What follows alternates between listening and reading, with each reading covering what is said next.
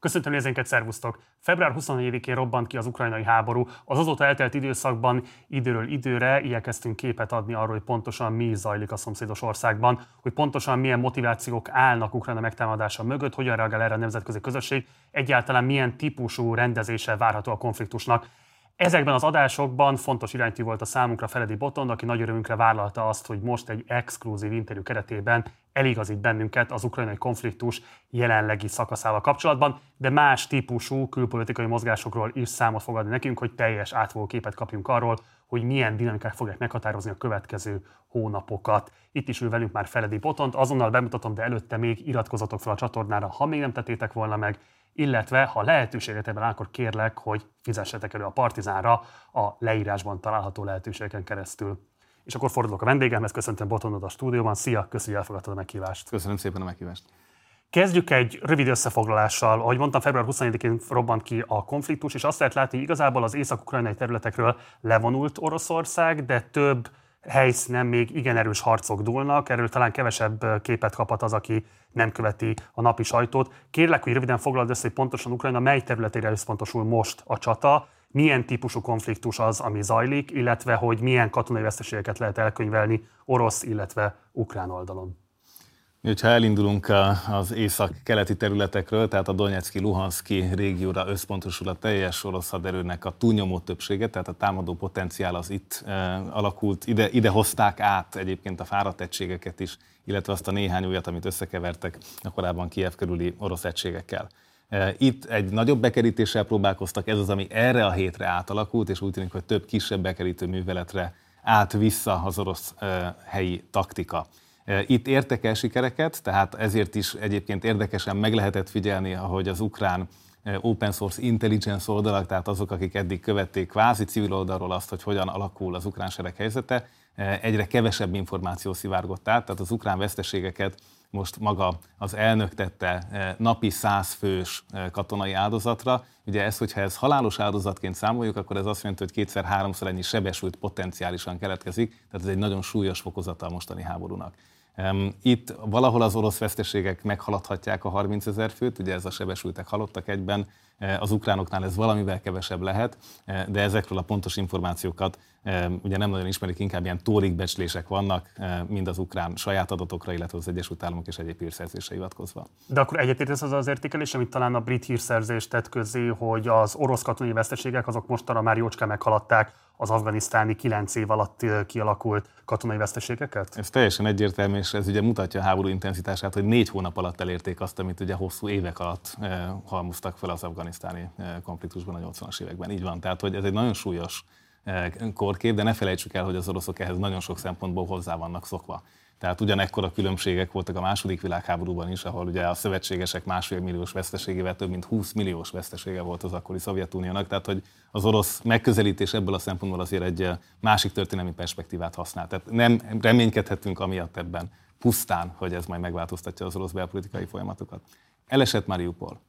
Eh, ez megint egy olyan eh, szimbolikus lépés is volt, hiszen kiürítették az utolsó ellenállókat, civileket elhozták, lényegében nagyon kevés civil maradt Látjuk, hogy ezeket az orosz befolyás alatt álló régiókat ürítik kifelé, viszik el a lakosságot. Ugye itt potenciálisan több mint 1,2 millió ember az, aki már elment, elvittek Donetsk, Luhansk orosz eh, megszállás alatt álló területeiről is. De nagy kérdés, talán ez az utolsó pont, hogy Odessa felé lesz elég orosz kapacitás megindítani egy határozottabb támadást. Eh, ugye már ez az utolsó jelentős kikötőváros, ami ukrán kézen van, ettől már ugyanúgy nem lehet kereskedelmet folytatni a Fekete-tengeren az ukrán hajóknak, hiszen a tengeri blokkád az orosz hajók által eh, a vizen létezik, és innentől kezdve ez egy komoly kérdés, hogy a Donetsk-Luhanszki frontvonal csillapodásával lesz-e orosz kapacitás arra, hogy más irányban tovább fejlődjenek. Ha már Mariupol elestét említetted, akkor csak röviden térjünk ki az Azovstal védőire. Ugye ez a Mariupoli acélgyár, amelyben elkeseredett harcok dúltak egészen az utolsó időkig, és amelyek kapcsolatban a Kreml szóvivője Dimitri Peszkov azt mondta, hogy a harcolókkal szemben, akiket most lefegyvereznek, a hadifoglyokkal szemben megkövetelt nemzetközi normáknak megfelelően fognak majd eljárni. Látsz erre reális esélyt? Mm, nagyon kevés olyan pillanat van, amikor működik az oroszok adott szava, és nagyon sok olyan háborús bűnt láttunk, nem fő, még katonákkal szemben sem, hanem civilekkel szemben elkövetni, tehát innentől kezdve nem bíznék Peszkov szavában, hiszen hát a február 23-ig mindenki azt mondta, hogy nem lesz háború, és 21-én lett egy elég csúnya háború, tehát számos dolgot tudnánk mondani, amikor az orosz szóvivő nem tartotta be azt, amit mondott. Arról a nyugati értékelésről mit gondolsz, amely alapvetően arra helyezi a hangsúlyt, hogy igazából Oroszországra egy megsemmisítő vereséget kellene valamilyen módon ennek az egész konfliktusnak ráhúznia, tehát hogy valamilyen módon azt kellene elérni, hogy Oroszország olyan módon tudjon majd ebben kivonulni, hogy igazából a következő évtizedben elő se kerülhessen az a kérdés, hogy bármilyen típusú katonai agresszióban kezdeményező szerepet vállal. Ez szerinted egy reális célkitűzés, egy kiváltos célkitűzés, adott esetben nem lesz-e ez esetleg hivatkozási alappont Oroszország részéről arra vonatkozóan, hogy folytassa, vagy esetleg új területekre terjessze ki ezt a konfliktust? Hát ebben teljesen egyértelműen két európai iskola kezd kialakulni. Tehát a, a két világháború közti tapasztalatokra is alapozva létezik ez a francia-német iskola, aki azt mondja, hogy nem szabad megalázó vereséget mérni az oroszokra, amiben azt hiszem beletartozna ez a stratégiai képességeiket évtizedekre ellehetetlenítő vereség, mert hogy akkor az revansvágyat fog szülni, és a Sziloviki a mm, Putyinféle klánból kitermeli azt, hogy még egyszer visszajöjjenek. Míg ugye az amerikai felfogásban pedig Pont azért, mivel Kína a stratégiai rivális a washingtoni szempontból mi már több mint egy évtizede. Ezért az orosz problémát úgy kell lezárni, hogy az ne okozzon fejfájást a következő években. Azt hiszem, hogy az ukrán és a kelet-európai szempont is ez. De ez Európában nincs eldöntve, hogy az Ukrajna területi szuverenitása és ennek visszaállítása a cél, az orosz stratégiai vereség, akkor is egyébként Putyin a helyén marad, vagy pedig Putyin elmozdítása. Mert hogy Putyin elmozdításával esetleg Gondolhatjuk azt, hogy egy olyan nyugatbarátabb vezető érkezhet, aki nem Európával szemben kíván majd eh, katonai felépítkezést folytatni. Tehát ezek nincsenek kitisztázva, hogy pontosan mi az európai stratégia, és az euróatlanti stratégia, tehát az Atlanti óceán túloldalán erről azért jóval radikálisabban gondolkoznak, és ebben inkább a lengyel vezette kelet-európai koalíció ért egyet Washingtonnal. Beszéljünk ezekről a törésvonalakról is, most még egy másik aspektusról akarlak kérdezni. Amikor legutóbb itt voltál, akkor is kérdeztelek arról, hogy igazából mennyire lehet detektálni azt, hogy Putyin közvetlen környezetében milyen a megítélés ennek a konfliktusnak. Jelezted, hogy hát ezt nagyon nehéz igazából detektálni. De közben ugye a lett fővárosban működő orosz nyelvű lap, a Medusa közzétett egy elemzést, amiben azt írta, hogy igazából mind a háború párti, mind a háború ellenző orosz elit elégedetlen, részben azért, mert elhúzódik a konfliktus, részben azért pedig, mert nem eléggé éles a konfliktus, és az látszik, hogy az orosz haderő nem lesz képes igazából ezt definitíve eldönteni. Te mit gondolsz, melyik frakció fogja tudni majd igazából érdemben befolyásolni azt, hogy Putyin milyen döntéseket hoz a következő időszakban? Ugye, hogyha nagyon mm, első szintben megközelítve ezt a kérdést, onnan kéne megvizsgálni, hogy kinek van elérése Vladimir Putyinhoz és a Kremlhez, már pedig ez elég szűk elit, és ez sokkal inkább azok közül kerül ki, akik a kínapárti katonai elithez tartoznak, magyarul a héjákhoz, akik azt gondolják, hogy ezt a háborút akkor lehet gyorsan befejezni, ha radikálisan több erőforrást tesznek mögé. Tehát ez az eszkalációt jelenteni, ugye vannak ezek az orosz katonai körök, akik azt gondolják, hogy azért kéne hadiállapotot bevezetni, hogy éppen ezt a radikális erőforrás mozgatást meg lehessen tenni. Oké, de stratégiai kérdés. Ezt azért nem teszi meg Putyin, mert egész egyszerűen nincsenek hozzá a hadereje, vagy, épp, vagy, vagy, vagy más típusú megfontolások állnak a hátterében ennek? Ugye ez egy tisztán politikai megfontolás lenne, de Putyinnak belpolitikában is kell gondolkozni. Márpedig a mozgósítás azt jelenteni, hogy az egyébként többségében nem orosz etnikumú orosz hadsereget egyszer csak elkezdenék feltölteni azokkal az orosz gyerekekkel vagy fiatalokkal, akik gyakorlatilag azért az orosz középosztály és az orosz szavazóknak már egy fontos rétegét képeznék. Tehát nagyon sok aspektusa van annak, hogy hogyan kívánja azt elkerülni, hogy egyébként nagyon látványos legyen ez a háború a saját társadalma felé, és ennek az egyik problémája pont ez, hogy egyébként konkrétan az orosz fiatalok mikor jutnak el oda, hogy nekik is fegyvert kell fogni. Ne felejtsük el, hogy több mint két tucat sorozó irodát támadtak meg, különböző molotov koktélokkal gyújtottak föl az elmúlt hetekben Oroszországban. Tehát érezni azt a társadalmi ellenállást, hogy ez nem nagyon lesz népszerű, és azt is tegyük hozzá, hogy nagyon kevés civil szervezet közül, aki valahol Oroszországban tudott erőt mutatni, az orosz anyák szervezete egy ilyen szervezet. Tehát van ennek politikai kockázata, hogy Putyin ebben milyen döntést hoz te is utaltál rá, ezért akkor hadd kérdezem meg, hogy bármilyen szempontból Putyin elmozdítása reális szenárió, ugye azért az időről időre föl szokott röppenni, miközben kevésé tűnik megalapozottnak ez a típusú vélekedés. Az is egyébként kérdéses, hogy egyáltalán kívánatos-e, tehát hogy valóban a békepárti frakciót erősíteni mondjuk egy ilyen típusú hatalmi váltás. Mit lehet erről igazából érdemben elmondani, anélkül, hogy a politikai bulvár területére tévednénk? Mm, hát ha európai érdekből közelítjük meg ezt a kérdést, akkor azt lehet mondani, hogy ez akkor lenne európai vagy euróatlanti érdek, ha tudnánk, hogy kikerül a helyére. Tehát igazából ez a játék egy olyan hosszú távú játék, hogy... Vannak nevek, amik előkerülnek időről időre? Hát a Putyinnak az erős embereit ismerjük, ezt a Patrushev, Szecsin és a, és a többieket. Ugye Lavrov nem tartozna egyébként a potenciális örökösök közé. E, nyilván lennének önjelöltek, e, és adott esetben az a nagy kérdés, és igazából európai szempontból ez a stratégiai kérdés, hogy a kvázi gazdasági elit, oligarchák tudnának elég erőt visszavinni a Krem köré, szemben a katonai, egykori KGB, egykori titkosszolgálati elittel szemben. Ugye ez az, ami messze nem egyértelmű, és nem ők vannak pozícióban. Tehát momentán tényleg van egy kockázata annak, hogy egy elitváltás egyébként mit hozna.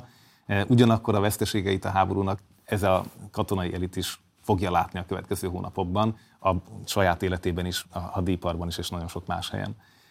Úgyhogy ez az egyik része, ebben, ebben nem tudunk több adatot. Amit látunk az az, hogy az orosz elitben is megvan a törés, tehát vannak a Kína párti, vannak az uniópárti elit részek, és azt is látjuk, hogy a fiatal korosztályban egyébként 10-15 százalékkal népszerűbb az Egyesült Államok a mai napig a kiszivárgó levada felmérések szerint, mint mondjuk az idősebb korosztályban. Tehát korosztályonként egyre csökken az Egyesült Államok népszerűsége. Tehát van egy generációs törés is, és van egy e, eliten belüli törésvonal is. Mondjuk, hogy ez biztató a maga módján, de ez nem egy gyors folyamat. Vannak olyan kínai külpolitikai elemzések, amelyek kifejezetten lesújtó véleményt formálnak az orosz hadsereg állapotáról, és meg vannak győződve arról, hogy igazából a katonai vereség Oroszországnak elkerülhetetlen. Éppen ezért fontos kérdés az, hogy konkrétan hogyan írható le Kínának a szerepe az ukrajnai konfliktusban. Ugye Xi Jinping korábban a katonai bizottságot vezette, mielőtt eh, még feljebb került a kínai eh, állam élére, eh, tehát neki elég jó elképzelése van egyébként a kínai seregről, és egy nagyon komoly önvizsgálatot indított be a kínai seregben. Úgyhogy az nem jelenti azt, hogy ők azt gondolják, hogy a kínai sereg egyébként erősebb, csak nagyon jól tudják, hogy mit akarnak megfigyelni ahhoz, hogy egyébként egy ilyen típusú konvencionális háborúban milyen képességekre számítanak. És ebben az oroszok valóban alul teljesítenek. Tehát a légierő, a szárazföldi csapatok, a, a hírszerzés összekapcsolása, tehát a haderőnemek együttműködése az egészen tragikus. E, tehát, hogyha ezt megnézzük mondjuk az Egyesült Államok vagy a NATO képességeihez képest, akkor itt valóban nagy különbségek rajzolódnak ki. Úgyhogy a kínai szerepről még annyit lehet elmondani, amit látunk a kínai saját adatok szerint, és hangsúlyozom, saját adatok szerint, 27%-kal e, csökkent a kínai külkereskedelem Oroszország irányába március óta. Eh, tehát azért ebben van egy komoly üzenet, hogy Kína igenis bizonyos szempontból betartja azt, vagy a saját érdekének tekinti, hogy az orosz gazdaságnak mit ad, mit nem ad. Nem azért, mert egyes, egyetért az Egyesült Államokkal, hanem esetleg azért is, hogy az orosz pozíciót annyiban ő is roncsa, hogy aztán később ő is kedvezőbb tárgyalási pozíciót szerezzen. És itt egyébként visszatér a poszt-putyini kérdés, hogy egy eh, potenciálisan destabilizálódó Oroszország, ami valahogy is elveszíti Vladimir Putyint, azért egy ilyen Oroszországban egészen más befolyásolási esélyek nyílnak meg a távol-keleti régióban. Tehát a kínai érdek egyáltalán nem biztos, hogy az, hogy az oroszokat megsegítsék az USA-val szemben. A kínaiak nagyon pragmatikusak, mondjuk úgy, hogy hiperpragmatikusak, és ebben ők nagyon más érdekeket is be tudnak hozni. Jó, beszéljünk még kicsit még bővebben majd, de most térjünk át az élelmiszerválság kérdésére. Ugye ez egy eléggé széles körben tárgyalt kérdés, hogy milyen típusú hatása lesz az élelmiszerellátásra annak a ténynek, hogy Ukrajnában háború van. Ugye azt már lehet tudni a gabon export kérdésében a Fekete-tengeri kivitelt, azt az orosz flotta blokkádja alá vonták. Látsz arra bármilyen esélyt, hogy ebben lesz esetleg intervenció, lesz-e bármilyen típusú kezelése annak, hogy felszabadítsák ezt az útvonalat és megindulhasson a gabon export? Intervencióról egyáltalán nincsen jelenleg szó. Amiről szó van az az, hogy egyébként európai plusz vetésterületek bevonásával és az európai készletekből való átadása, hiszen Európa eh, önellátása egyébként nem kérdéses. Erről az Európai Bizottság éppen ezen a héten adott ki egy dokumentumot, hogy az európai önellátás nincsen veszélyben. Itt a kérdés az az, hogy az export kapacitásokat a többi ország hogyan tudja majd menedzselni ezeknek a régióknak az ellátása érdekében. India bevezette az exportilalmat, tehát hogy azért eh, itt vannak elég komoly eh, érvágások még ezen túl is hogyha azt nézzük, hogy az öt nagy gabona termelő vidék hogy áll, és egyébként a klímaváltozás ezt még szintén lapítja lefelé, tehát egyébként a kilátás hosszú távon se jó. Az, hogy a, legkritikusabb valóban ez az észak-afrikai arab régió, itt egészen, eh, egészen horrorisztikus számok voltak a háború nélkül is. Tehát, hogy az, hogy Egyiptom né, néhány évtizeddel ezelőtt el tudta látni magát, már pedig a, a elsivatagosodás és a Nílus helyzete miatt erre gyakorlatilag teljesen képtelen. E, ilyen példákat még sokat tudnánk sajnos mondani. Tehát ez, ez a helyzet valószínűleg a Klem számára egy kedvező pozíció, amit nem fog egyáltalán e, igyekezni, hogy némi kereskedelmi profitért segítsen ezen. Úgyhogy itt, itt van egy a hátország destabilizációja megfontolás is az orosz oldalon. Ez nem üthet vissza adott esetben Oroszországra? Tehát nem lehet az, hogy pont ez, ez fogja majd esetleg mobilizálni az észak-afrikai államokat annak érdekében, hogy valamilyen módon nyomást gyakoroljanak Putyinra, hogy nyissa meg a Fekete-tengert és ne gátolja a gabona exportot? Ez egy nagyon érdekes kérdés, hogy az arab országok is külön-külön is hogy viszonyulnak Oroszországhoz. Ugye ne felejtsük el, hogy azért nagyon sokan tartózkodtak, amikor arról volt szó, hogy elítélik el az ukrán agressziót az ENSZ közgyűlésen. Tehát ez nem egy triviális kérdés. Az világos, hogyha millió fognak éhezni, és adott esetben ebből komoly politikai konfliktusok robbannak ki, akkor meg fog változni az ő percepciójuk is felteszem. Ez azt hiszem előbb vezet egy belső forradalomhoz, mint, eh, mint a létező rezsimeknek az oroszokkal való szembefordulásához. Tehát ez egy érdekes, eh, érdekes kérdés, hogy egy második arab tavasz hulláma el fogja tudni ennek a mentén indulni. Eh, nyilván ebben is más erők is érdekeltek lesznek, tehát itt egy, itt egy nagyon komoly politikai destabilizációs folyamat tud el, el, el, elpattanni az afrikai régióban, egyébként a szubszaharaiban ugyanúgy. De akkor éppen ezért látsz arra bármilyen típusú mozgást, akár Európai Unió, akár Egyesült Államok részéről, hogy megpróbálnak kifejezetten ebben az egy aspektusban komolyabb nyomást helyezni Vladimir Putyinra? Nem eh, lehet külön csatornákat nyitni egy olyan autokrácia felé, ami éppen háborút űz, és egyébként emberek ezreit küldi eh, naponta a halába potenciálisan. Tehát ez, ez egyszerűen nem működik. Eh, ez most nem a második világháború, hogy Hitler miatt egy, az ördöggel is lehet szövetséget kötni, és uh-huh. gabonával vagy mással kereskedni, támogatást adni. Tehát ez egy nagyon másik felállás. E, itt e, sokkal inkább arról van szó, hogy ezt a problémát amúgy is hogyan lehet megoldani, tehát hogy milyen típusú alternatív helyettesítő lehetőségeket lehet bevezetni. És hát az európai stratégiai kérdés egyébként az, hogy ezekben az arab államokban lehet a kormányzást annyira megszilárdítani, hogy egyébként az elképesztően elmaradt mezőgazdaságot beállítsák. Csak Szudán el tudná látni az arab régió 70%-át gabonával, ha nem egy olyan rendszer üzemelne ott, amilyen üzemel és a többi ország is képes lenne erre. Tehát Izraelen kívül itt ugye senki nem rendelkezik normális technológiával, olyan elmaradt öntözéses módszereket alkalmaznak, ami egyszerűen katasztrófa. Ugye kinyírták a vízkészleteket gyakorlatilag nem kis részben a felszín alatt is. Eh, hát ennek a reformja lenne az, ami egyébként fenntartható megoldást hozna. Diplomáciai eszközökkel van-e még lehetőség ezt a konfliktust elrendezni, illetve hogy a háborúnak milyen kimenet, végkimenete lehet? Tehát mi lehet egy későbbi fegyverszüneti megállapodásnak a feltétele orosz, illetve ukrán oldalról szerinted? Ebben nem közeledtek a felek. Tehát éppen eh, Zelenszky a Davoszi fórum előtt is felszólalt, ahol elmondta azt, hogy nagyon kevés esélyt lát arra, hogy Vladimir Putyinnal érdemben találkozó összejöjjön. Részben a Bucsa, Irpin és egyéb mészárlások miatt is, részben azért, mert egyik fél sem mutatott egyébként érdeklődést erre az elmúlt hetekben.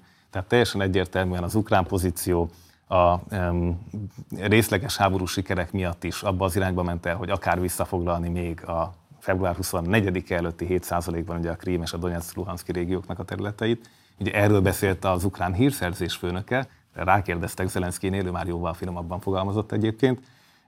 És az orosz oldalon is azt látjuk, hogy még mindig arról van szó, hogy az odesszai folyosót hogy lehet Transnistriáig megnyitni, tehát eljutni gyakorlatilag a, a Moldáv határig, és nem arról, hogy, hogy milyen módon kell kompromisszumot kötni, hiszen a héják még abszolút nem ezt képviselik a klemben, akiknek nagyobb hangja van jelenleg. Tehát innentől kezdve most nincsenek olyan pozíciók, ahol még csak a tűzszünetnek az elvi lehetőségéről beszélgetnénk. Egy kérdés merül föl a nyugati oldalon, az, hogy eh, adott esetben Ukrajnát van-e olyan globális érdek, hogy belekényszerítik egy olyan kompromisszumba, ami esetleg nem magától adódik az ukrán fővárosban. Tehát ez az a kérdés, ami az elmúlt eh, időszakban éleződött, és ez az, amiért nagyon érdekes volt, hogy a balti államfők eh, és a lengyelek is elkezdtek tiltakozni, hogy Ukrajnáról csak az ukránok dönthetnek, tehát kvázi kizárni egy nagyhatalmi megállapodásnak az esélyét. Térjünk akkor a nemzetközi erőviszonyokra, illetve érdekegyüttesekre. Elsőként beszélünk az Európai Unióról, leginkább a szankciós politikáról. Ugye a háború kirobbanásakor nagyon sokan üdvözölték azt, hogy végre ez a konfliktus valamilyen módon érdekegységet teremtett a különböző Európai Uniós tagállamok között. Mostanra viszont azt lehet látni, hogy legalábbis vannak olyan hangok, amelyek azt mondják, hogy ez a típusú szankciós politika, ez nem feltétlenül fogja azt a hatást kiváltani, amit nagyon sokan föltételeztek, sőt kifejezetten lehet, hogy adott esetben Putyint megerősíti Oroszországon belül, és hát nagyon sokan azt gondolják, hogy az olajembargó meglépése lenne az, ami ténylegesen térre tudná kényszeríteni az orosz rezsimet. De hogyan értékeled az eddigi szankciós politikát, és mit gondolsz az olajembargóról, mekkora esélye van ennek jelenleg? Ugye itt van egy, eh, van egy olyan diszkrepancia, amit rögtön tisztázni kell, hogy a szankciós politika valóban a Putyin rezsim ellen tud működni. És azt az elvárást, hogy ez holnap a háborús eh, viszonyokat befolyásolja, ez irreális, és igazából ez nem is lehet, deklarációja lehet persze, és, a, és az olaj pénzcsapok elzárása részben ez szolgálna, de ezért ez alapvetően egy orosz rezsimet destabilizáció szankciós csomag. Ebből ugye öt csomagot gond nélkül elfogadott az Európai Unió. Tehát azt gondolom, hogy ez egy óriási siker, hogy eljutottunk ötig, mert lehetett volna az, hogy még az egyesen vitatkozunk a mai napig, ehelyett ugye azon megy most a húzavona, hogy a hatos szankciós csomagnak az olajembargós része egyébként politikailag, illetve stratégiai, racionalitási szempontból a legpraktikusabb megoldása. Ezzel szemben áll az amerikai pozíció, amiből kijöttek a Washingtonban is, és ami elhangzott egyébként Brüsszelben is korábban, hogy büntető vám megoldásokkal kellene inkább operálni, tehát behozni az orosz olajat, de erre akkor a büntető vámot tenni, vagy egy adott esetben nyomottáron egy konzorciumnak behozni, ami az orosz bevételeket alacsonyan tartja, tehát csak a kitermelési költségeket teremteni meg. Eh, tehát ez, ez, ez most a vita szakasza, tehát én az európai egységet egyébként nem látom eh, nagyon mm, ingadozni. Itt Magyarország szerepe az, ami, ami ugye itt egy Brüsszel-Budapest viszonylatban kihasználja ennek a konfliktusnak a tranzakciós lehetőségeit. Erről beszéljünk egy kicsit hosszabban. Ugye azt lehet, vagy legalábbis szintén vannak olyan hangok, amelyek azt mondják, hogy az embargo jobban fel Nyugat-Európának és kiemelten Közép-Európának, mint az exportőr országnak. És ugye a Financial Times volt az, aki megszólaltatta Borrellt, a külügyi főképviselőt, aki azt mondta igazából, hogy az olajembargóval kapcsolatos átállási problémák, vagy legalábbis az erre való hivatkozás, az egy objektív probléma, és nem egyszerűen Orbán Viktor újabb bajkeveréséről van szó. Tehát a magyar álláspont egyébként mennyiben ilyen szempontból ténylegesen csak a magyar kormány mozgástérének a tágításáról szól, adott esetben a nemzeti olajvállalat profitjának a megvédéséről szól, és mennyiben egy ténylegesen reálisan értékelhető és elismerendő probléma együttes arra vonatkozóan, hogy nem lehet egyébként leválni a magyar gazdaságnak az orosz foszilis energiahordozóról. Ugye egyrészt van a konkrétum, tehát itt és most az, hogy mit, mit kell tudnunk csinálni akkor, hogyha tényleg elzáródik az olajvezetékek, vagy a, vagy a teljes orosz olaj export helyzete.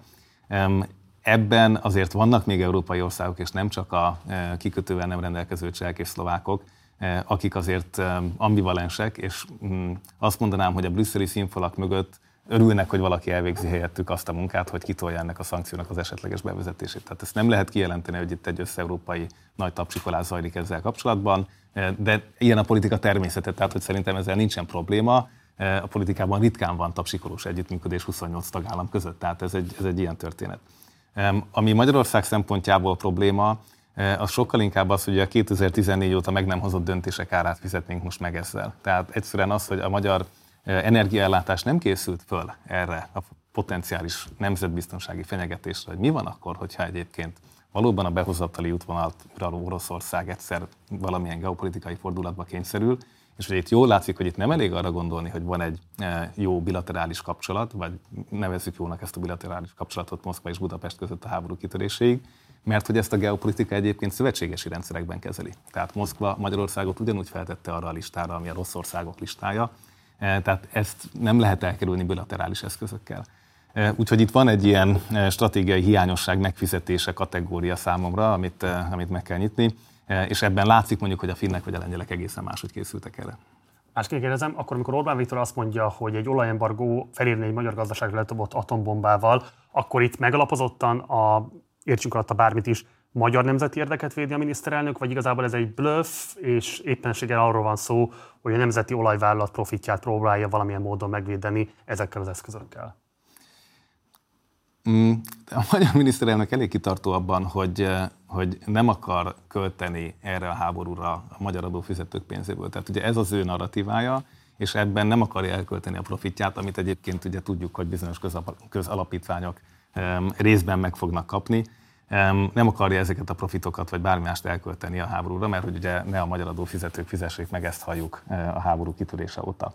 Eh, ezzel szemben ugye az egy másik kérdés, hogy mi az ára annak egyébként, hogyha az oroszok nem kerülnek embargó alá, ha az oroszok eh, felbátorodnak, és ha potenciálisan egy orosz taktikai győzelem történik a következő egy-két évben. Ennek szerintem hosszú távon sokkal nagyobb ára van. Tehát itt a kérdés az az, hogy a kettő bekerülési költségét hogyan tudom összehasonlítani. Mi az ára egy orosz győzelemnek, akkor is, hogyha egyébként most eh, bizonyos szempontból egy-két évig itt lehet olcsóbb valami, de azért ez hosszú távon nem lesz az. És ugye eddig is ez történt. Tehát eddig is az orosz leszalámizós technikának a köszönhetően Európa sokkal magasabb árat fizetett még összegészében is az orosz energiahordozókért, ahelyett, hogy egyébként a 2015-ben már először elhangzott európai közös beszerzési ötlet, ha megvalósult volna, lehet, hogy most nem itt tartunk, egyébként azt akkor Berlin és Budapest ellenezte.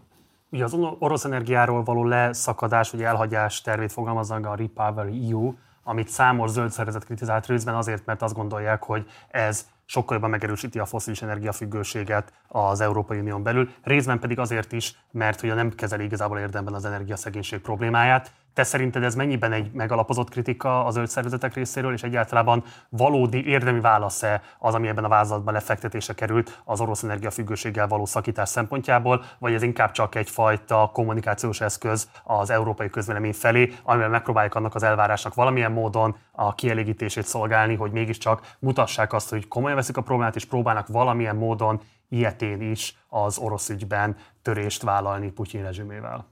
Az Európai Uniós dokumentumokat egyébként eh, hát a csemegéző nézőknek ajánlom, hogy nyissák meg és nézzék ők is meg, mert eh, már csak a tartalmi jegyzékek áttekintése és tájékoztató jellegű, ez a dokumentum, a Repair eh, csomag messze nem az oroszokról szól. Tehát ez egy európai Green Deal-nek a részeként egyébként foglalkozik ezzel a történettel, persze, tehát ez is benne van, és politikailag ebbe a köntösbe van csomagolva, de ebbe szerepel egy európai napenergia stratégia, ebbe szerepel európai energiahatékonysági intézkedések megújítása, tehát nagyon sok minden benne van, és ezt felfoghatjuk, hogy persze az orosz energiahordozók csökkentését is szolgálja, de azért ennek van egy nagyon másik olvasata, és Ursula von der Leyen ne felejtsük el, hogy amikor felesküdött európai biztosi elnöki székére, akkor ő ezzel a Green Deal-el, ezzel a zöld csomaggal indított, és ezt végig is akarja vinni, tehát ő akkor lesz esetleg meghosszabbítva, ha ez sikeres.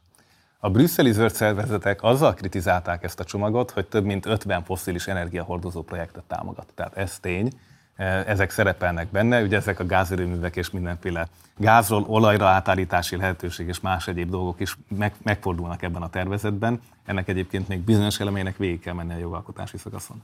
Eh, tehát ilyen szempontból ez egy nagyon érzékeny politikai egyensúly, hogy a következő két év energiaellátásának a biztosítására mennyit vagyunk hajlandók, per mennyit kell befektetni ahhoz, hogy ez megtörténjen.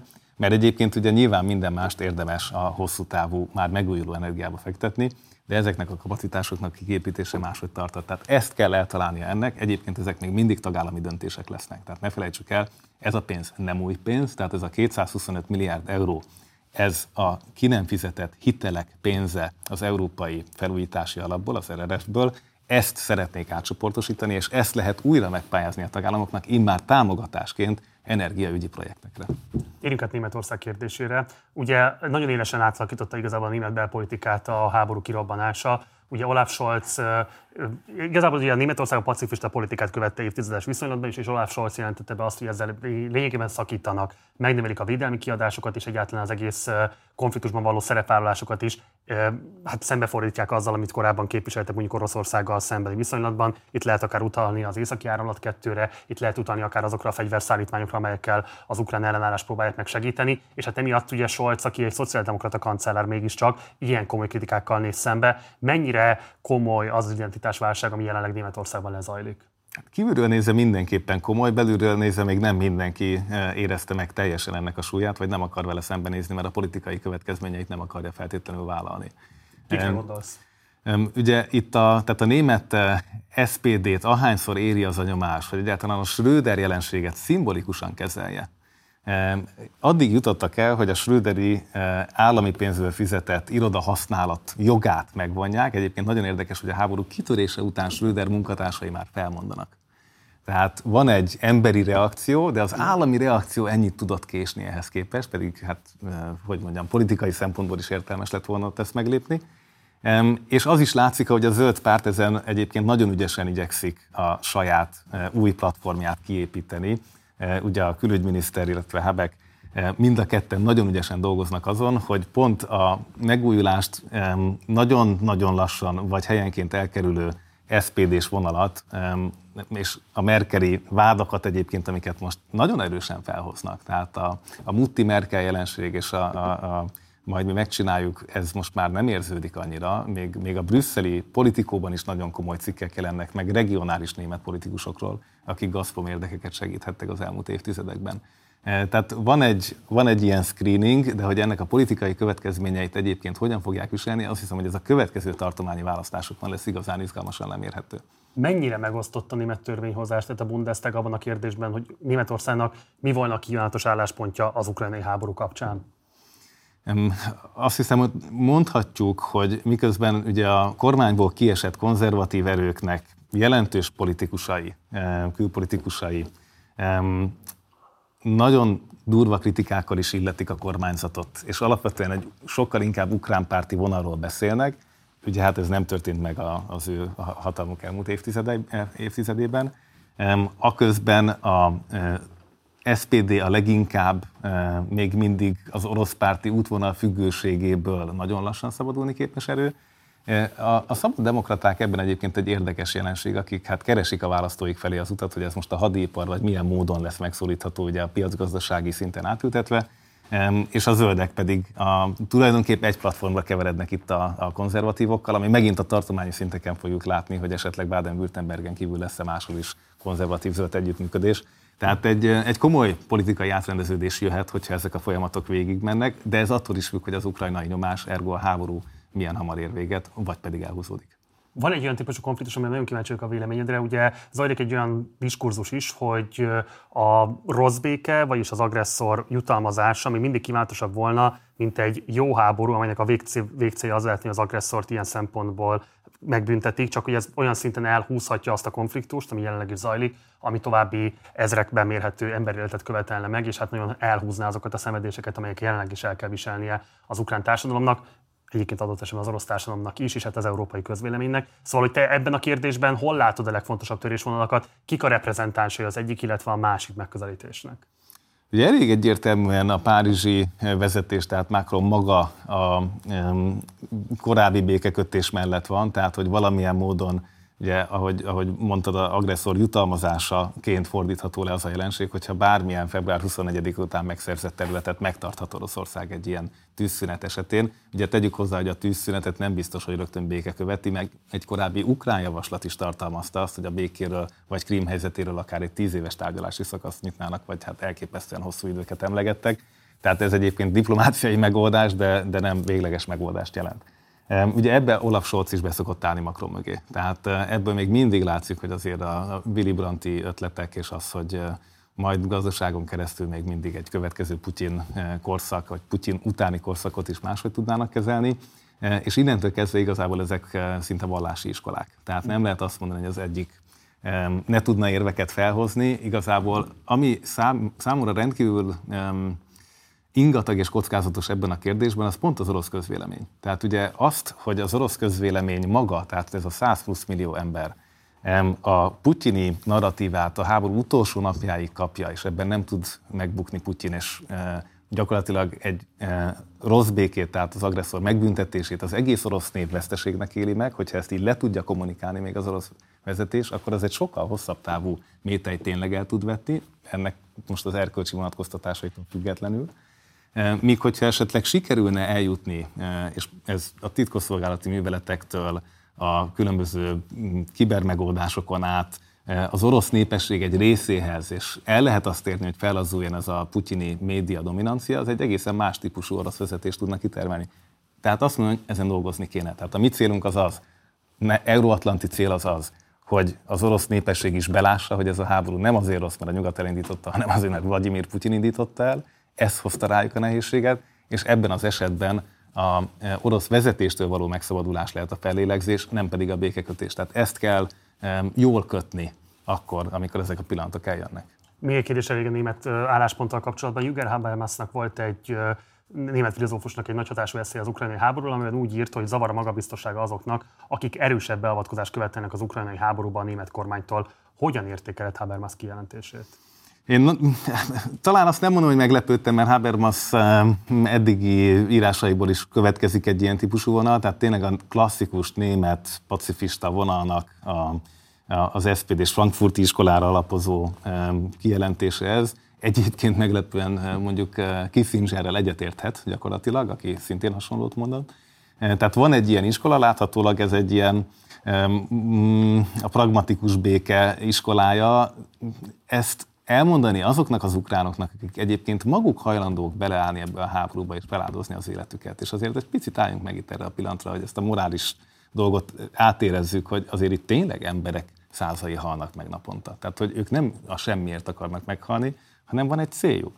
E, és ezt ők vállalták fel. Tehát nem arról volt szó, hogy február 24-én még ki akarta menekíteni az Egyesült Államok Zelenszkét, és ekkor hangzik el a nem fuvarkál, hanem lőszer típusú megjegyzés ugye a ukrán elnöktől.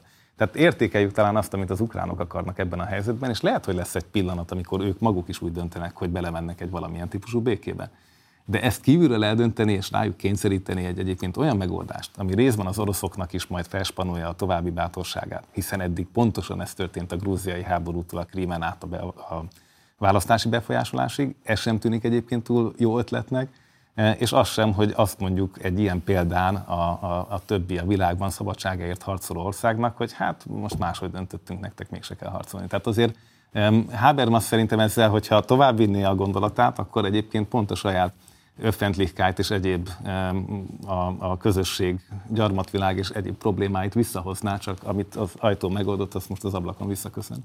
Ha már egyébként Habermasnál voltunk, ugye a másik meglepő kijelentése valószínűleg az volt, amikor kifejezetten üdvözölte Macron újraválasztását, vagy legalábbis reményét fejezte ki azzal kapcsolatban, hogy ez valamilyen módon egy új korszakot nyithat Európában. Ugye Macron azért mégiscsak egy jobboldali centrista, jobb-közép politikus. Térjünk is el Franciaországra, és kicsit kérdeznélek arról, hogy szerinted mennyiben játszott bele Macron újrázási sikerébe a háborús helyzet. Ugye a választás előtti hetekben alapvetően Macron egy olyan igényel lépett fel, legalábbis retorikailag mindenképpen, mint egy európai egység megtestesítője, a Merkel utáni korszaknak egy lehetséges francia dominancia Európai Unió felfogásának a megtestesítője. Ez mennyiben szolgálta az ő sikerét, mennyiben tudta jól használni a háborút arra vonatkozóan, hogy újrázzon a székében?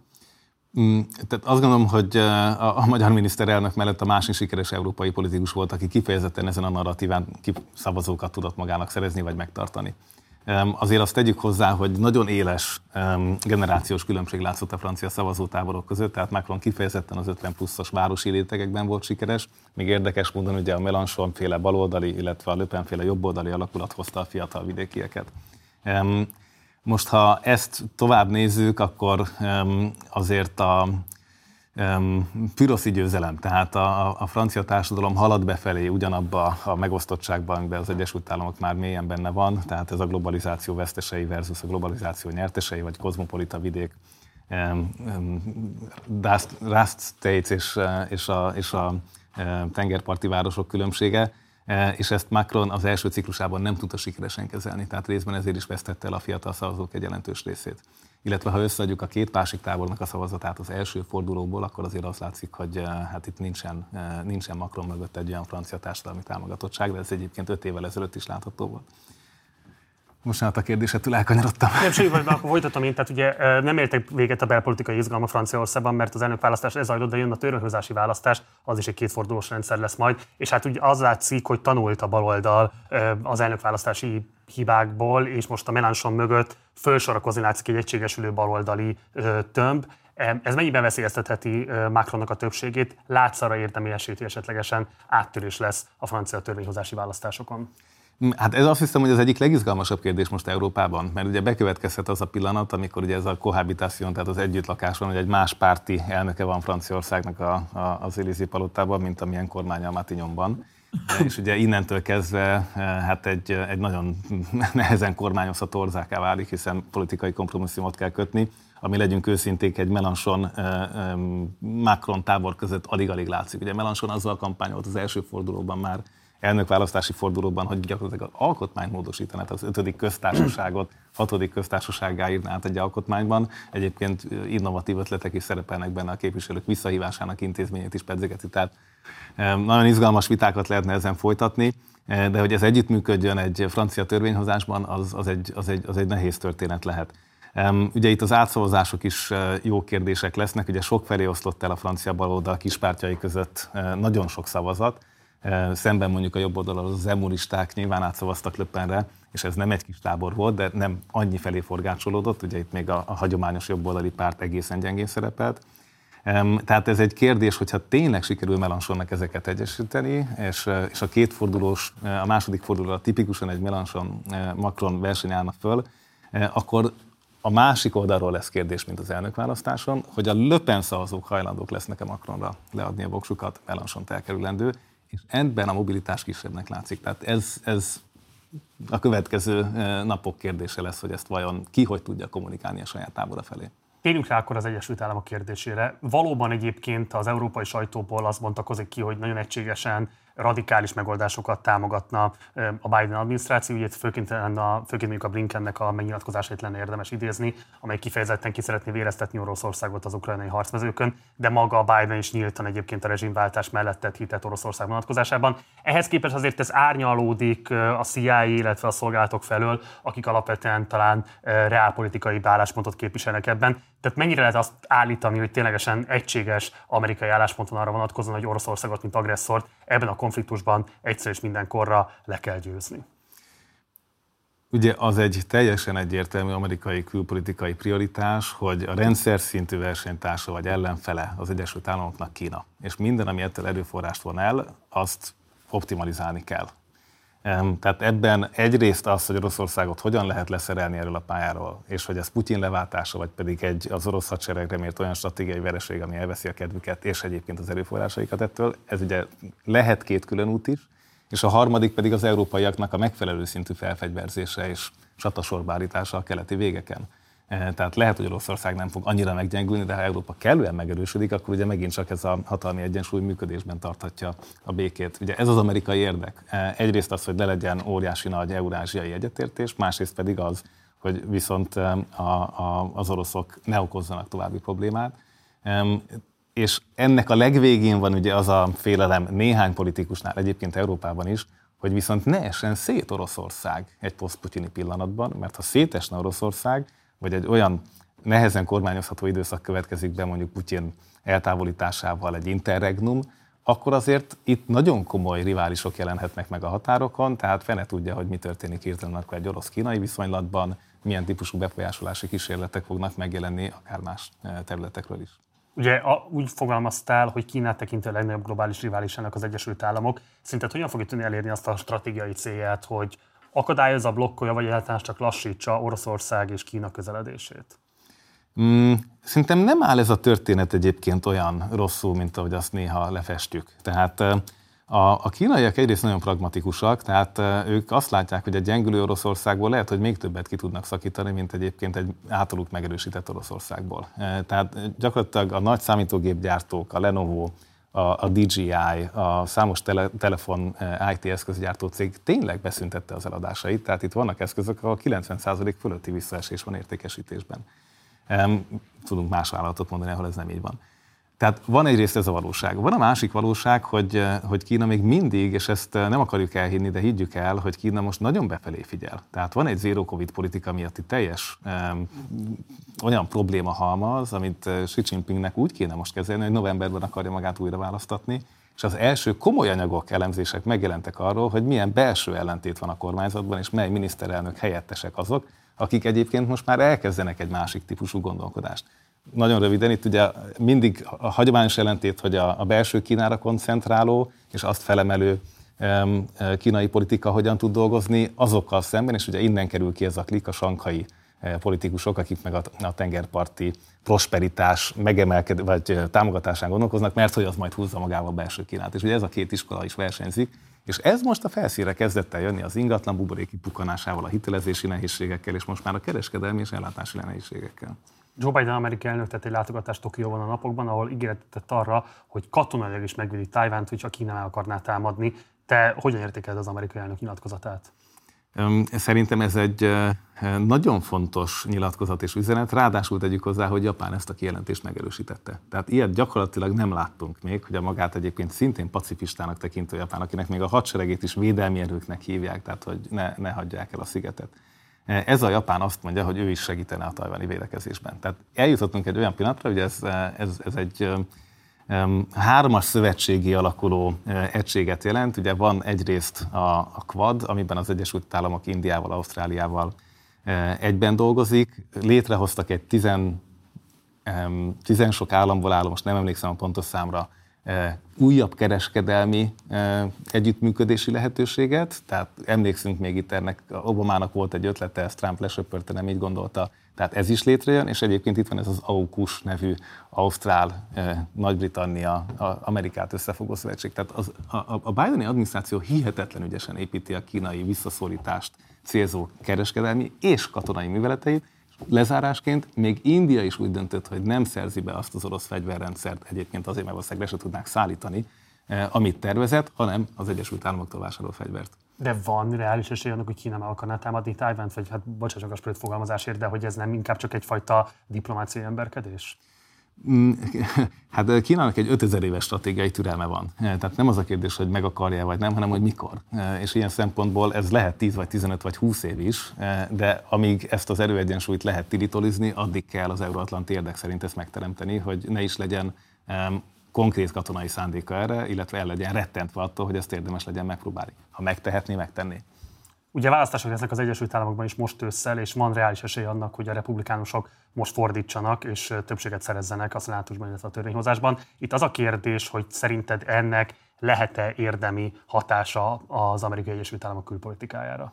Abszolút lehet. Tehát ugye a most megszavazott 40 milliárd dolláros támogatási csomag, amit Ukrajna megkap majd, ugye ez nagyon sok felé osztik szét, de hát ez az európai támogatásokat nominálisan egyébként elég szépen meghaladja.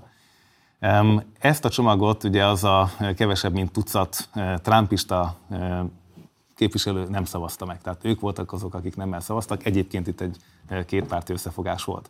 És ugye most zajlanak azok a republikánus előválasztások, ahol eldől az, hogy egyébként a trumpista, az Ukrajnával szembeni izolációs külpolitikát támogató jelöltek, vagy pedig a mondjuk most nagyon messziről nézve a McCain-i hagyományos republikánus vonal eh, jelöltjei fognak befutni. És ebben, hát most éppen Georgiában zajlik ez a küzdelem, eh, itt úgy tűnik, hogy nem a Trump-féle jelöltek állnak, állnak jól, tehát ez egy, ez egy óriási játszma, amit már most figyelhetünk és zajlik, és ennek elképesztő komoly következménye lehet, hogyha esetleg tényleg Donald Trump-al kiegészülő 2024-es Fehérház trumpista republikánusokkal kormányoz, akkor egy nagyon másik világot fogunk látni, mintha Joe Biden marad benne a Fehérházban. Egy önkorrekció természetesen a kongresszusban lesz majd a választás. Bocsánat. Ezt mindenképpen meg akartam mondani még. A, térjünk rá a NATO kérdésére. Mit jelent a NATO helyzetére nézve az, hogy Svédország és Finnország is jelezte a csatlakozási kérelmét?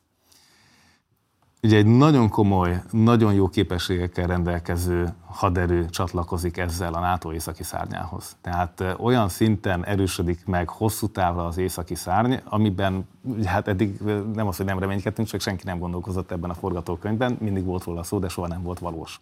Egyébként, ha a közvéleménykutatási adatokat nézzük meg, ez a többség tényleg a háború miatt teremtődött meg ebben a két társadalomban, tehát eddig nem volt ennek feltétlenül többsége.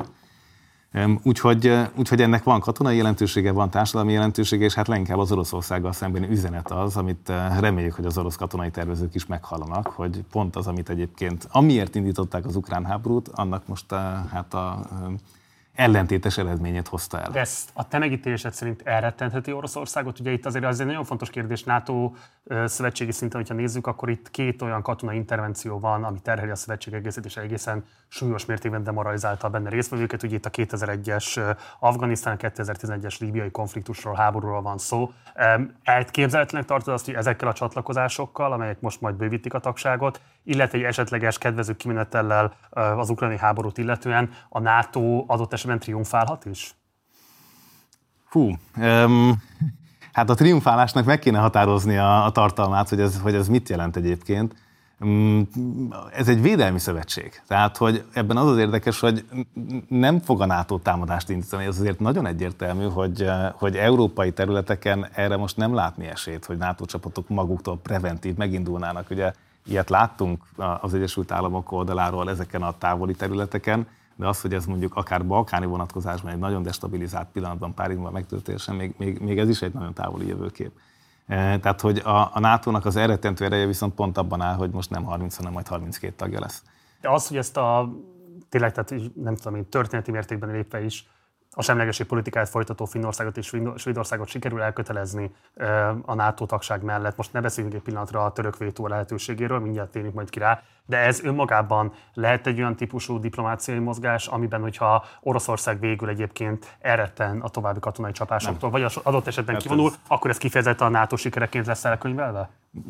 Nem ezen fog múlni. Tehát eh, ennek van nagyon erős szimbolikája, de az oroszoknak a mostani műveletét ez már nem fogja érdemben befolyásolni. Ugye a felderítés nem ezekben az országokban zajlik, tehát a légtér az ugye lengyel, eh, román, eh, fekete-tengeri területek fölött zajlik a felvonulás lőszerek átadása nem, nem, nem itt lesz releváns. Tehát nem ez fogja most a konfliktust eldönteni, ez inkább a, akár már a posztputyini rendszer számára lesz egy olyan új mérleg itt az európai biztonsági struktúrában, amit figyelembe kell venni. Hát akkor beszéljünk a török vétó lehetőségéről. Ugye Erdogan már bejelentette azt, hogy nem fogja támogatni a csatlakozási kérelmüket, tekintettel arra, hogy az ő megítélése szerint terrorszervezetnek minősülő kurd munkapárthoz köthető emberek kaptak menedéket vagy menedékjogot ezekben az államokban. Mennyire stabil szerinted az Erdogani álláspont, vagy ő is valamire játszik és szeretne valamit elérni azzal, hogy biztosítsa a vétó visszahívását és a csatlakozásnak a biztosítását? Igen, tehát diplomácia értelemben azt hiszem inkább úgy kéne mondanunk, hogy feltételekhez köti a támogatását. Nyilván itt a külügyminiszter meg hát a 2023-as török elnökválasztásra készülve vannak harsányabb kijelentések, de lényegében ugye erről még nem volt szavazás, tehát itt nem az történt, hogy van egy vétó, be van lengetve az, hogy milyen kondíciókkal kérik ezt, és ezek a kondíciók azért egy picit alakultak itt az elmúlt időszakban. Tehát először ugye valóban elhangzik ez a munkás, a, a, a kurd munkáspárt, törökországi kurd munkáspártnak a támogatása, ami egyébként tényleg ennek van Svédországban eh, egy bizonyos múltja. Eh, ugye egy külön probléma az, hogy milyen módon eh, szankcionálta Svédország és Finnország a törököket, amikor egyébként a szíriai beavatkozást megkezdték, illetve most már, és ez a legújabb eleme, ami hát egészen pikánsá teszi a történetet, hogy most már a szíriai kurd szervezetet is bevették ebbe a kondíciós listába. Ugye azt a szíriai kurd szervezetet, ami gyakorlatilag az amerikaiak stratégiai szövetségese volt az iszlám állammal szembeni küzdelemben. E, tehát innentől kezdve már kérdés az, hogy a megoldást keresünk-e, vagy pedig, e, vagy pedig e, a vétót akarjuk erősíteni. Tehát ez eddig mindenki abba bízott, hogy egyébként a törökök tranzakciós kapcsolatot akarnak, hiszen egyébként a háttérben pedig a fegyverembargók feloldására játszottak. Tehát alapvetően az F-35-ös programba való visszavételük, hogy vásárolhassanak ötödik generációs vadászgépeket az Egyesült Államoktól, ilyen igényeket látunk inkább megjelenni, de ezzel, hogy most már a, a, a szír kurdokat is betették a paktéba, ez nem segíti ezt a történetet. Ettől függetlenül a hivatalos optimizmus megvan a NATO részéről. Tehát még mindig az a, az a mondás, hogy a törökökkel meg lehet majd egyezni. Már csak azért is egyébként ennek tényleg van valószínűsége, mivel következik az az elnökválasztás, ahol Erdohánnak most egy nagyon erős hatpárti koalícióval kell szembenéznie, tehát azt hiszem, hogy egy szimbolikus győzelmet, hogyha majd kap cserébe, amikor elmondhatja, hogy lámlám a nyugatot térdre kényszerítette, ez neki most meg fog érni, és ez, ennek van egy időablaka, amiben hát neki ezt meg kell alkotnia. Mikor várható, hogy a finnek és a svédek csatlakozhatnak a NATO-hoz? Hát azért ez még egy akár 6-9-12 hónapos folyamat is, mire a, a teljes észak-atlanti tanács jóvá hagyja, ugye ezeket ratifikáljuk. Tehát ez jogi értelemben egy hosszú folyamat, abban az értelemben, hogy a garanciákat már most nyújtjuk, tehát hogyha emiatt éri őket támadás, ugye akkor már gyakorlatilag politikai értelemben elköteleztük és a britek még külön is mondták, hogy segítenének őket, segítenék őket katonailag, és azt gondolom, hogy az információ megosztás egyébként már eddig is működött, és ezután pedig pláne fog működni. És ha jól értek, te amellett érveltél alapvetően, hogy Erdogannak érdekében állna egyébként támogatni a csatlakozási kérelmet, csak ki akarja várni a választást, hogy addig ilyen frontot ne nyithassanak vele szemben a belpolitikai szintéren, vagy épp ellenkezőleg szeretné minél jobban felsófolni az árát ennek a csatlakozási kérelem jóváhagyásnak, mondjuk lehet, hogy a kettő nem is feltétlenül áll egymással szemben. Azt hiszem, hogy a második, tehát hogy kifejezetten arról van szó, hogy szeretne egy szimbolikus győzelmet elérni a választás előtt, hogy lámlám a nyugattal szemben valamit tudott csinálni, hiszen a választási kampányban alig, hanem azt a kritikát fogja kapni, hogy a nyugat elidegenítése miatt a lira zuhan, infláció, ugye lassan bizonyos kosárban három számjegyű, tehát a török gazdaság nagyon rosszul van, és, és ő szeretne ebben valamit tudni felmutatni, hogy mi az, amit ő most a választás előtt le tud tenni. Tehát az ő érdeke szerintem az lesz, hogy a választás előtt egyezzen meg ebben. 2019-ben Macron még a NATO agyhaláláról beszélt, ehhez képest 2022-ben a világ Európára és a NATO-ra figyel. A te megítélésed szerint a következő öt éves ciklus a Macronnak mennyire teheti vezetőerővé Franciaországot, és mennyire fogja Macron használni adott esetben a nato arra vonatkozóan, hogy az Európai Unión belüli pozícióit erősítse, hogy magát a háborúban vagy háborús konfliktus kezelésében Európa kvázi szimbolikus vezetőjéként mutassa be? Macronnak itt egy nagyon nehéz feladata lesz, hiszen a németek elkezdenek hirtelen azért rengeteg pénzt elkölteni a honvédelemre, tehát sokkal többet, mint potenciálisan a franciák fognak tudni a jelenlegi gazdasági helyzetükben, és azért ez erősen befolyásolni fogja a kialakuló valódi viszonyokat a terepen. Ugye itt azt hiszem azokat a kísérleteket fogjuk látni, ami megjelent Macronnak egyébként a politikai irányításban való ötletelésében, ugye az Európai Konföderációs tervben, amit bedobott itt egy-két hete, Ugye, ugyanez lehet majd a katonai irányításban is, hogy mi az, amit az Európai Unió szintjére próbálunk majd delegálni és mandátumot teremteni, milyen hivatali intézmény együttműködést teremtünk a NATO és az EU között. Egyébként ez egy nagyon izgalmas kérdés, nagyon picike kérdés, de ennek lesz jelentősége, hiszen itt hivatalosan mindkettő gyűjt információt most hírszerzéstől a, a, a, a mindenféle másik a tagállamaitól, ezek akár egymással is kommunikálhatnának, uh-huh. és hogy hogyan fog betagozódni az uniós hadsereg a, a, a NATO működésbe. Ugye ez elég egyértelmű, hogy a NATO megmarad, sőt, a értelmét visszanyeri, és, és ebből az európaiak semmilyen módon nem akarnak kifarolni, és nem akarják ennek a jelentőségét csökkenteni. Így is rengeteg pénzt elköltenek, az amerikai atomernyő lehetőségét nem fogják kockáztatni. És akkor záró kérdés, mielőtt megalakult volna az ötödik Orbán kormány, nagyon sok találgatás, mindenféle, hát igazából fedezet nélküli beszélgetés ment arról vonatkoz, arra vonatkozóan a nyilvánosságban, hogy hát Szijjártó Péter nem biztos, hogy újrázhat majd a külügyminiszteri pozícióban, tekintettel arra, hogy valamilyen módon az Orbán kormánynak mutatnia kell, a kompromisszumkészséget mutatnia kell valami fajta eltávolodást attól a politikától, amit még a háború kirobbanása után, de még a választások előtt képviselt, és valamilyen módon vissza kell nyerni az elidegenedett régiós partnereket. Úgy tűnik, hogy ezt a szerepet igazából Novák Katalinnak szignálták ki, és láthatólag működik is ez a stratégia, mert hogy Novák Katalin viszonylag sikereket tudott elérni Lengyelország látogatása során, vagy hát legalábbis az elemzői megítélés alapján mindenképpen több sikert tud fölmutatni, mint hogyha Orbán Viktor tett volna látogatást, nem is biztos, hogy ilyen formában fogadták volna őt ott akkor. Te hogyan értékeled Szijjártó Péter újrázását? Mik azok a konfliktusok, amelyekben adott esetben neki is belátást, vagy akár korrekciós gesztusokat kell tennie? Egyáltalán látsz erre esélyt, vagy látsz erre bármifajta törekvést, hogy próbálkoznának valamilyen módon távolságot tartani a korábbi álláspontjukhoz képest? Lesz-e új korszak a magyar külpolitikában, kifejezetten a háborús viszonyok tekintetében? Mm, igény lenne rá, de eh, nem, nem látni most a mintázatból, hogy, eh, hogy radikális változások következnek. Ahogy mondtad, itt valóban a szerepek újraosztása történt. És azért ebbe tegyük bele még Navracsics Tibort, aki ugye Brüsszelt megjárt eurokrataként, megkapta ezt a valószínűleg kifejezetten nehéz feladatot, hogy meggyőzze Brüsszelt a különböző jogállamisági problémák kapcsán, hogy ez... Ide egy kérdést tegyünk meg, valóban van Narvacsics Tibornak olyan típusú limbusza, mint amit sokan állítanak róla? Tehát őt azért mondjuk a biztosi értékelési rendszerekben mindig a legrosszabb helyre taksáltak. Nem nagyon látszik, hogy neki milyen típusú tekintélye lett volna Európai Uniós szintéren, amivel most tudna bármit is egyébként javítani az Orbán rendszer megítélésén. Tehát valóban van ez az nimbusz, amire utalnak, vagy ez inkább csak szintén valami olyasmi, amit szeretne az Orbán kormány állítani saját magáról és a frissen kinevezett miniszteréről? Mm, hát én ennél pragmatikusabb vagyok. Tehát itt azt hiszem nem a nimbusz a kérdés, hanem a helyismeret. E, Aha. Tehát az, hogy ő tudja, hogy hogy működik az intézmény, tudja, hogy kikhez kell menni, és a, a, a Ferének szerintem még a telefonkönyvében benne van a telefonszáma. E, tehát itt legyünk pragmatikusak, itt erről van szó, hogy olyan ember, ő is, meg Varga Judit is, aki töltött Brüsszelben jelentős időt, ismerik az intézményrendszert, lehet, hogy ez kormányzati szempontból antagonizálva volt bizonyos szakaszokban, és ezt ők is végig kellett, hogy csinálják, sőt a mai napig bizonyos szempontból tart. E, de itt ez a misszió most arról szól, hogy egy kormányzati meghatalmazás a kormányzati emberként mit csinál. Ugye a biztosok egy picit önállóbbak, tehát az a korszak egy másik korszak egy politikus életében, azt hiszem. E, most teljesen egyértelmű, hogy ha, ha azt veszük, akkor minden miniszter Orbán Viktor magyar hangja. Tehát, hogy itt, itt a nimbuszok ilyen szempontból hát egy erősen alárendelt pozícióban vannak.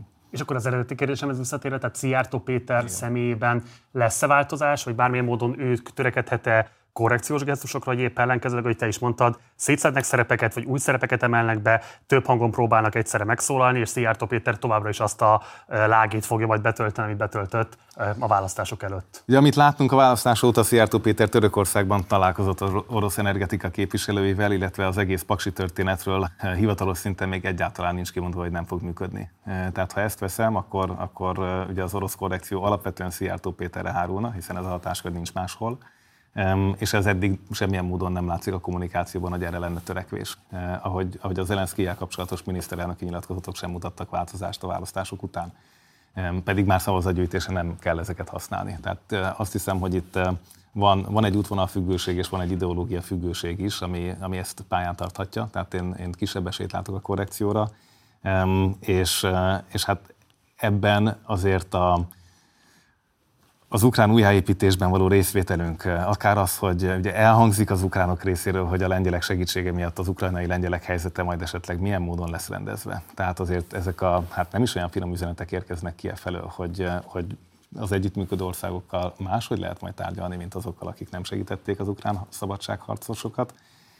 Itt komoly kockázatokat fut a kormány. A lengyel vonatkozásban egyébként, amit említettél, hogy Novák Katalin már megjárta Varsót, ez is egy nagyon izgalmas történet. Azért a lengyelek is tudják, hogy, hogy még jönnek Brüsszellel olyan pillanatok, amikor lehet, hogy szükség lehet Magyarországra. Tehát azt hiszem, hogy itt is van alacsonyan, de mégis van egy olyan dolog, hogy nem fogják teljesen elvágni ezt a dolgot. Ugye miért érni ez meg? Ettől nem lesz senkinek több szavazata Lengyelországban. Miközben azért lehet kritizálni, és ott is választás lesz azért ugye 2023-ban. Tehát megint csak ezt kell majd figyelni, hogy a belpolitika, a lengyel belpolitika a magyar kérdést egyébként mennyire emeli magasra, mennyire emeli láthatóra a kampányban. Feledi Boton, nagyon köszönöm, hogy elfogadtad a meghívásunkat, és mindezt megosztottad a nézőinkkel. Gyere vagy máskor is, szervusz! Köszönöm.